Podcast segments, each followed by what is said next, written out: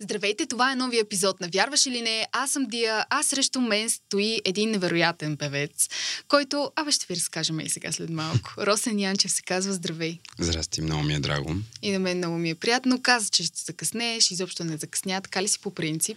Принципно аз съм един много точен човек, който обича да спазва времето и за мен е времето може би едно от най-ценните неща в този живот.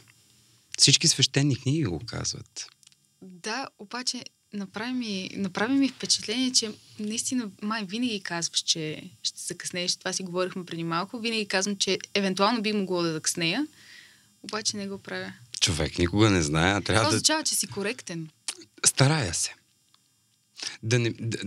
За да не изляза лъжец, нека да кажем, че се старая наистина. Винаги да съм точен.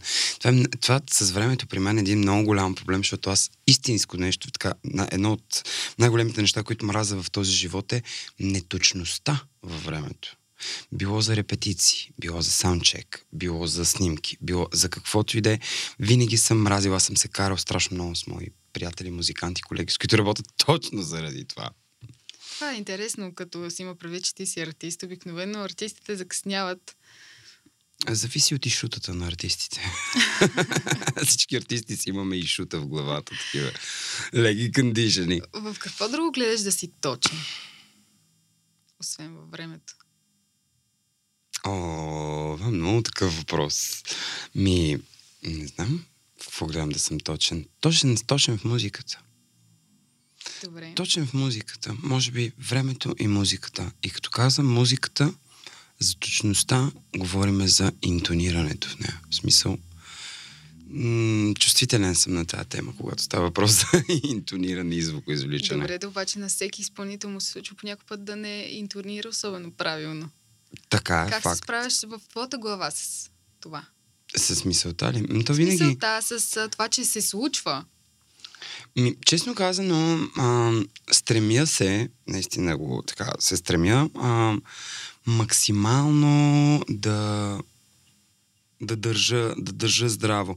Когато имаш добре изградена техника, особено на пеене, това с неточностите в интонирането не се случва често.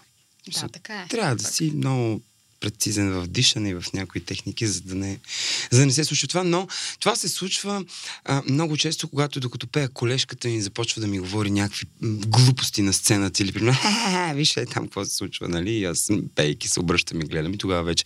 Случвало се, но се старая да не правя такива, защото сцената е един храм, едно свещено място. Имаш ли си ритуали тогава, които правиш преди да излезеш на сцена?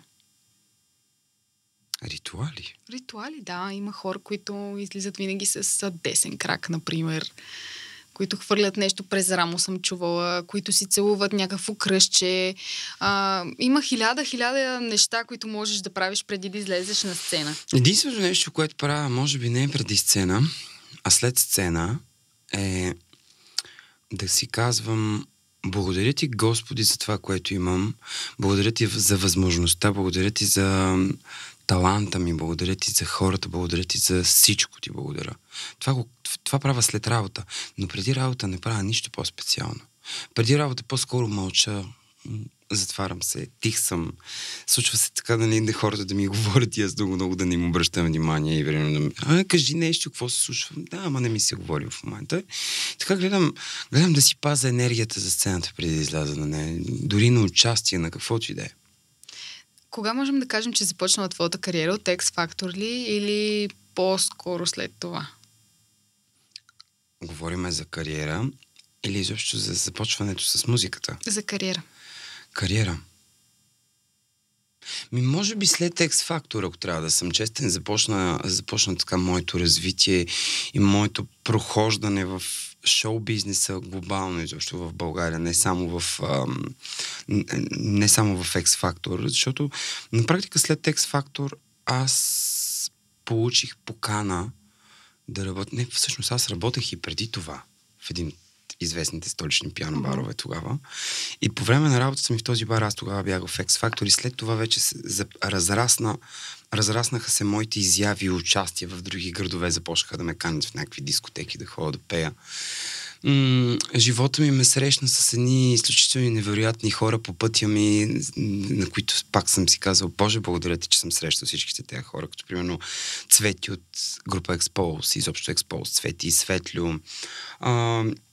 Цвети е помагала за много неща в моя живот, нали, чисто в развитието ми, като примерно това, че аз на някакви крехки години станах водещ пиар и организатор на едно от най-големите каскадьорски шоуа в България, моторшоу Полицейска академия. В продължение на 4 години аз обиколих цяла България, като едновременно пеех и водех, организирах, менажирах, се занимавах с цялостната дейност и организация на това шоу. След това започнаха други формати, участие, телевизионни предавания. И изобщо не е спирала работата ми в насок, чисто в развитието на тема изкуство. Мисля, че обаче точно на сцената на X Factor или малко след това, някъде в този момент ти каза, че една от най-големите ти, може би, мечти е да отслабнеш. И то да отслабнеш много. Тогава ли беше този момент, в който ти всъщност реши, че това трябва да се случи? Ако трябва да съм честен... Или тогава просто каза, че искаш? Тогава не съм искал. Просто си го казал, ей така. Даже не си спомням дали съм казал такова нещо, защото много пъти в годините и във времето назад, когато бях с доста надормено тегло, аз неосъзнато, чисто поведенчески съм се опитвал да компенсирам външния си вид чрез поведение, забавно поведение, самоирония, макар че, нали, едно от ключовите неща при артистите е да имат чувство за самоирония, да умеят да се иронизират, да могат да се надсмеят над себе си. И при мен се случва много често да го правя неволно. Да го правя, за да се харесам на някого или да се случи нещо. Но това с осъзнаването и желанието за промяната изобщо няма нищо общо с сцената, защото аз и 250 кг можех да се разчекна на сцената. Who cares? И пак бях себе си. Това се случи на много късен етап с желанието за промяна. Кога и как? Това, честно казано, се случи след като загубих баща си. Може би. След като загубих баща си, аз и тогава бях пълен, но от шока и начина, по който се случи това нещо, ме съсипа психически. Аз рухнах буквално за 3 месеца. За 3 месеца качих 60 кг и станах 211 кг. И в един прекрасен момент аз имах участие в София, мисля, че беше някаква сватба. И си обувам обувките. И не мога да си обувя обувките. И не мога да се завърша. И просто казах на майка ми: мамо, моля ти се, ела да ми помогнеш да си обувя обувките. И в този момент, в който видях майка ми коленичила пред мен да ми връз обувките, си казах: ти си ударил дъното. Няма на къде да става по-зле. Няма какво повече да се случи. Помисли дали искаш да живееш и дали искаш на 35 години да оставиш това, което най-много обичаш, и семейството си, и хората, които най-много обичат и разчитат на тебе. И си нареди приоритетите. Буквално в този момент си казах: край, всичко приключва. И буквално за 5 часа организирах цялото ми пътуване, цялата организация, абсолютно всичко. Беше петък. Казах на майка ми: вземи си отпуска 10 дни, заминаваме за Турция, без да казвам за какво. Тя просто знаеше какво се е случило в главата ми. Because she know me. И отидохме без да мисля, просто се подложих на интервенцията си, която направи тази глобална, колосална промяна в мен. Добре, да, обаче и сега се замислям, ако има друг човек с твой случай, представи си, ей така за 5 часа, хайде да погледнем сериозно над нещата, за 5 часа изобщо не можеш да... Първо не можеш да осъзнаеш, второ не можеш да разбереш какво точно трябва да направиш, третото първо нещо ти идва в главата: аз спирам да ям тотално, четвъртото нещо: почвам фитнес. Това е абсолютно на прима виста. Какво би посъветвал хора, които са в момента били или са в момента в твоето положение отпреди? Значи това с аз сега спирам да ям или аз сега тръгвам на фитнес... Това е абсолютно на прима виста. Всички си го казват. Така. И никога не става. Да, така е. Честно казано. Въпросът е, че проблема е много по-дълбок и много по-сериозен. Тук говорим за психологическото и ментално здраве на дадения човек. Което е много важно. Да говорим за това. Което е основата. Да. Аз, говорейки за себе си, и дано някой да открие своята истина в това, което ще кажа, страдам все още, не мога да кажа, че съм се оправил. Това ще си остане за цял живот.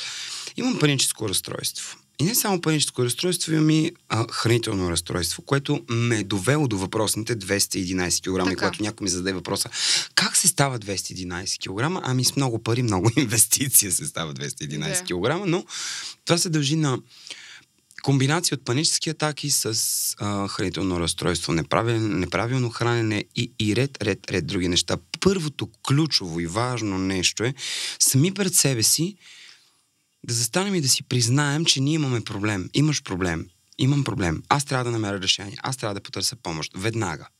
В момента, в който ти си кажеш, аз имам проблем, аз трябва да потърся помощ, ти вече си на правилния път. Ти вече си на пътя на успеха и няма какво да те провали в това нещо. Да, обаче аз имам проблем е много трудно изречение. Точно. Това е момента, за който човек трябва да намери силите сам пред себе си да признае и да каже абсолютно всичко. Както казва моята невероятна изключителна психотерапевтка Инна Антонова, за което съм изключително благодарен на нея за моето ментално здраве в момента. Тя ме е научила на едно нещо. Винаги си задавай 3 въпроса, когато си изправен пред нещо в живота си. Струва ли си? Зависи ли нещо от мен? И мога ли да променя нещо? Тези 3 въпроса, когато си отговориш на тях честно, само с да или не, можеш да намериш решението на всичките проблеми и на всичките неща, които те касаят и те вълнуват. Доста добре. Да, замислих се аз по тази тема. Аз съм мислил изключително много. Искам да ти кажа, че цялата моя промяна не се касае само в това да отидох, отрязах си стомаха, свалих едни 125 кг. Не. Това е ежедневна, ежесекундна, ежеминутна борба с себе си. И с това, че аз постоянно работя с психотерапевт, постоянно работя да говоря за проблемите си, да търся решение на нещата, защото каквото и да говориме, 99% от хората с наднормено тегло и хората, които страдат от другите заболявания, които приспадат към хранителните разстройства, като анорексия, булимия и така нататък, те също имат mental health issue. В такъв смисъл, стреса, някои хора го акумулират чрез хапване и чрез търсене на нещичко да хапнат, други пък спират да ядат тотално. Аз не мога да кажа, че дори в момента не ми се случва, когато съм под стрес, да търся начин веднага да сложа нещо в устата си, да хапна някаква бомбона или нещо да се случи. Не, и аз го правя. И аз съм човек, в крайна сметка. Имам право на тези неща.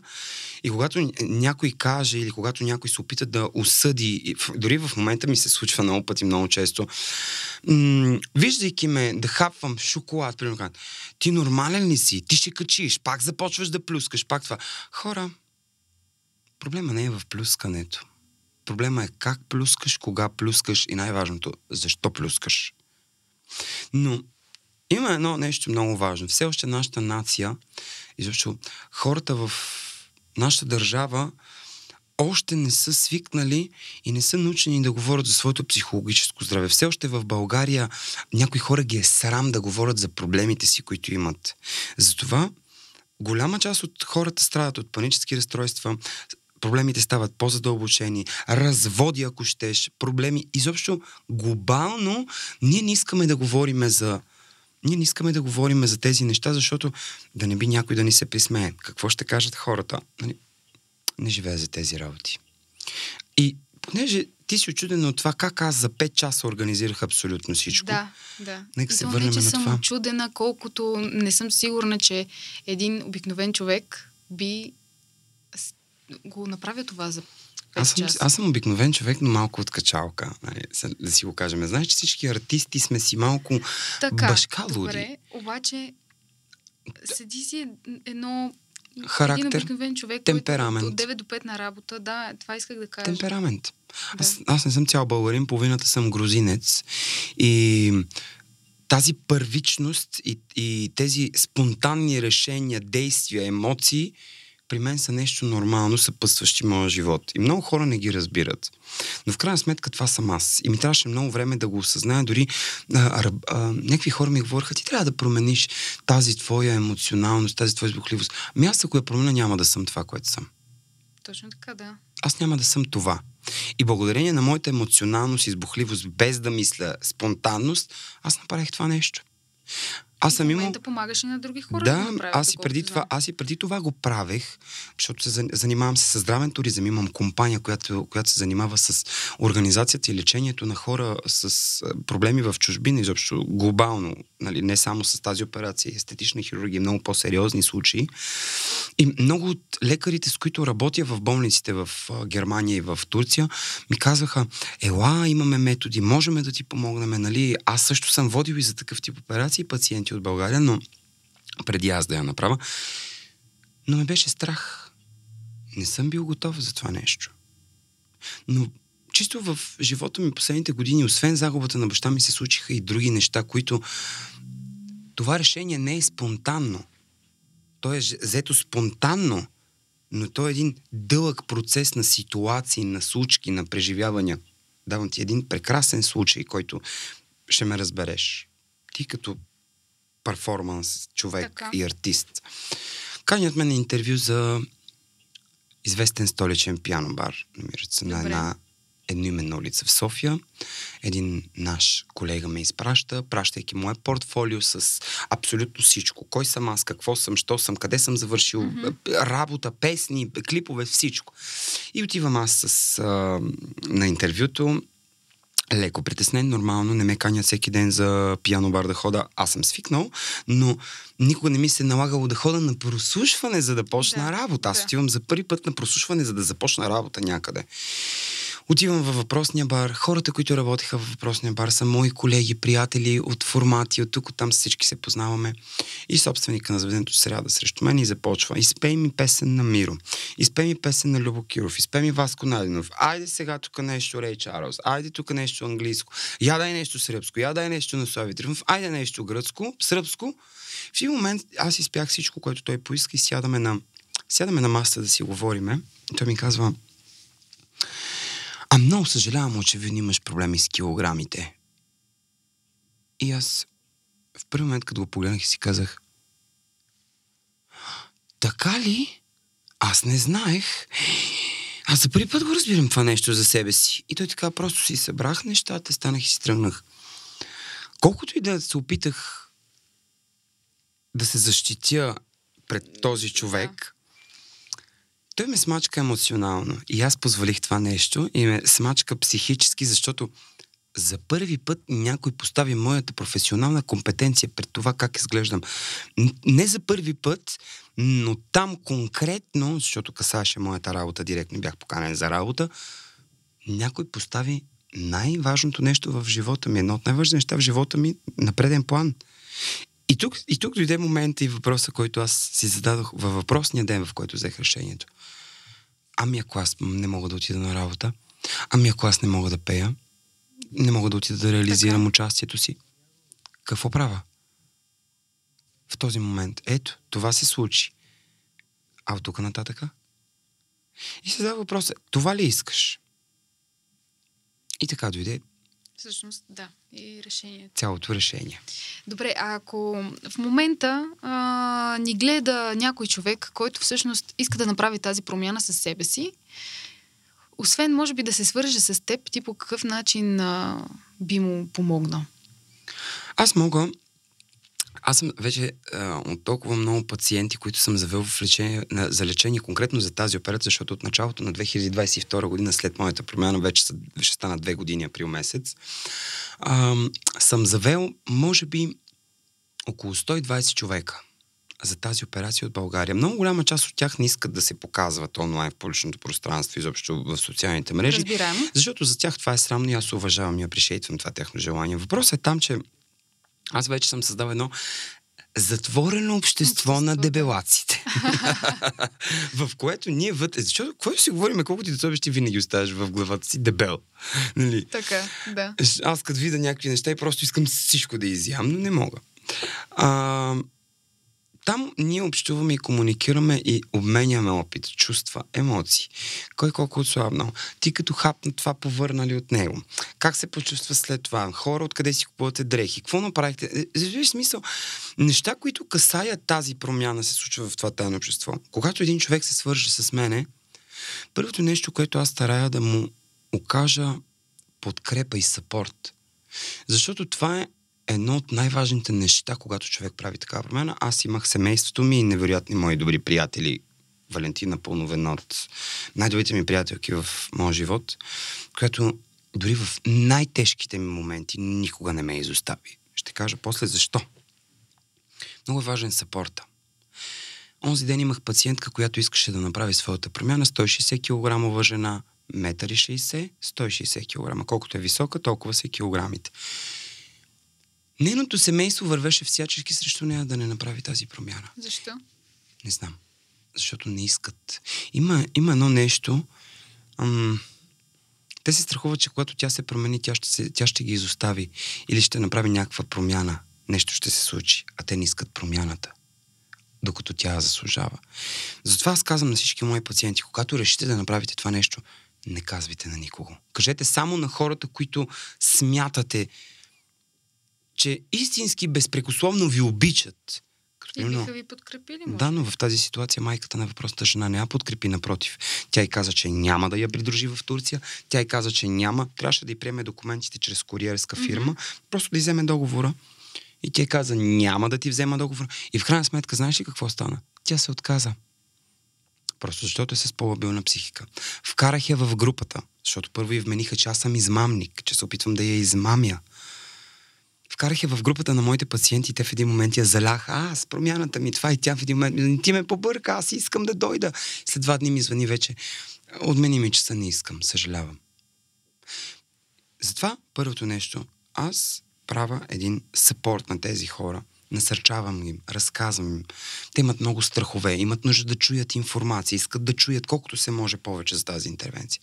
След това правя един ресърч относно тяхното здравословно състояние. Имат ли някакви проблеми? Преживяли ли са нещо? Правя консултация с болницата. След това правя вече организация. Предлагам тази болница. Те избират, защото по-важно нещо от това да имаш избор в този живот няма. Те правят своя избор. След това права им глобално. Всичките резервации, лекарства, абсолютно цялото им преживяване цялостно. Единственото нещо, което трябва е да се качат на автобуса, самолета или на нещо и да дойдат до Турция, а понякога дори пътуват с мен, защото аз съм постоянно в Истанбул, във времето, в което не съм на работа в България, аз съм в Истанбул и нон-стоп пътувам София-Истанбул. Това ми е вече като Перник-София. Нали? Добре, задам си въпрос, обаче толкова ли... Да, всъщност за промяната трябва определено насърчаване, да. Но когато срещу теб стои живото доказателство, че това всъщност е възможно, не е ли някак по-лесно? Не винаги вярват на това. Много често се е случвало, когато ме виждат на снимки да ми кажат, това не си ти. Ти ако ме видиш, реално ако ме видиш, буквално аз ще потърся в телефона си снимка, 25 минути преди да ме вкарат в операционната, ти ще кажеш, това не си ти. Това не може да си ти. Защото аз не приличам на себе си в момента. И в момента дори се случва по улиците да ме отминават хора, които познавам от години и те ме отминават и даже се случва ми се, ти ли си? И аз викам, да, аз съм. Да. Случвало се. Това обаче е нещо много хубаво, което ти се случи и 100% ти е помогнало и ти помага в кариерата ти. Помагам. Искам да кажа, че наистина тъжно е, но наистина след моята промяна всичко се промени. Промени се начина. А самия аз се промених. Начина, по който стоя на сцената, самочувствието, което имам на сцената, енергията, която имам на сцената, това, което давам на публиката, на хората, емоцията, усмивката. Всичко е много различно. Преди беше саркастично, иронично. Сега обаче е друго. Преди ми се налагаше да бъда повече забавен преди да пея, за да бъда приет по начина, по който изглеждам, докато сега ми се налага просто да се разчекна и да пея, за да бъда приет. И не се налага да бъда толкова смешен, така да го наречем, за да бъда приет. Защото много пъти се случвало преди да изляза на сцена, Излизам в известно столично заведение, студентски град. Не, всички сме били студентски град, знаем партитата. И излизам аз във въпросното заведение да пея. Бая едър си бях, ако трябва да съм честен. Пианиста 130 кила. Другия ми колега певец 130 кила. Аз излизам 140 кила и тримата сме килограмни мъже, заставам и сам гледаш един човек от сепарето, как такъв оплашен седи и гледа и аз чувам белия човек, погледна това, нищо не прилича, нищо, какво мяза. В същия момент си отваряш устата, започваш да пееш, те млъкват и накрая почват даже да ти дават и пари. Нали, малко е еклектика, обаче е истина. И общо взето, доста неща съм преживял. А какво мечтаеш да ти се случи от тук нататък? След такива промени, мечтите на човек се променят. Някакси стават малко по-различни. Мечтаеш на по-едро. Какво е мечта за тебе? Ами нещо, което мисля, че ще постигна, но не е цел. Цел не, е нещо, което... Нещо, което ще постигна, а не, че да. Ще постигна. Мечтата не се казва, че ще я постигна. Ще я постигна. Ето, научих нещо от този разговор. Това е много важно нещо, което трябва да знаеш. Добре, обаче, каква е разликата между мечта и цел тогава? Мечтата нещо след целта ли е? А мечтата не е ли целта? Мечтата на мен ми звучи след целта. Мечтата малко звучи... Леко по-непостижимо, което ти ще постигнеш. Не, мечтата звучи като нещо напудрено в розово. Целта е реалността. Когато поставяш поинт и си задаваш въпроса, аз мога ли да стигна до там, мога ли да го направя? Това трябва да се стреми човек, а не към мечтите. Мечтите са за децата, вече не сме на 5 години, за да мечтаем. Този разговор ме удря просто много жестоко. Факт е. Аз искам да ти кажа, че мечтата, знаеш каква мечта имам? Ева. Ако трябва да говоря. Нещо, което дори да си го поставиш за цел, нали, да говорим така. Сега реално, нещо да си поставиш за цел, но не знаеш дали ще ти се случи и дали е възможно да се случи, е да срещна истински чистата любов. Защото аз вярвам все още в нея. Все още вярвам, че има хора, които могат да обичат истински, хора, които наистина биха ме обичали истински за това, което съм и за това какъв съм. За всичко, което съм. Не някой, който иска да ме променя. Искам приемственост.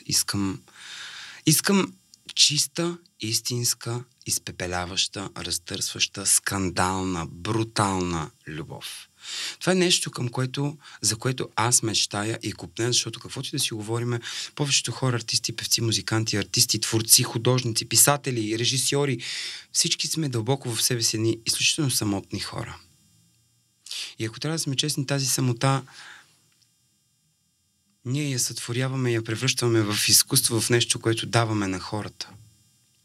И може би любовта е мечта, както пее Лили Иванова в една своя песен. Какво си ти, свръхсвят или материя? Какво си ти, реалност или сън?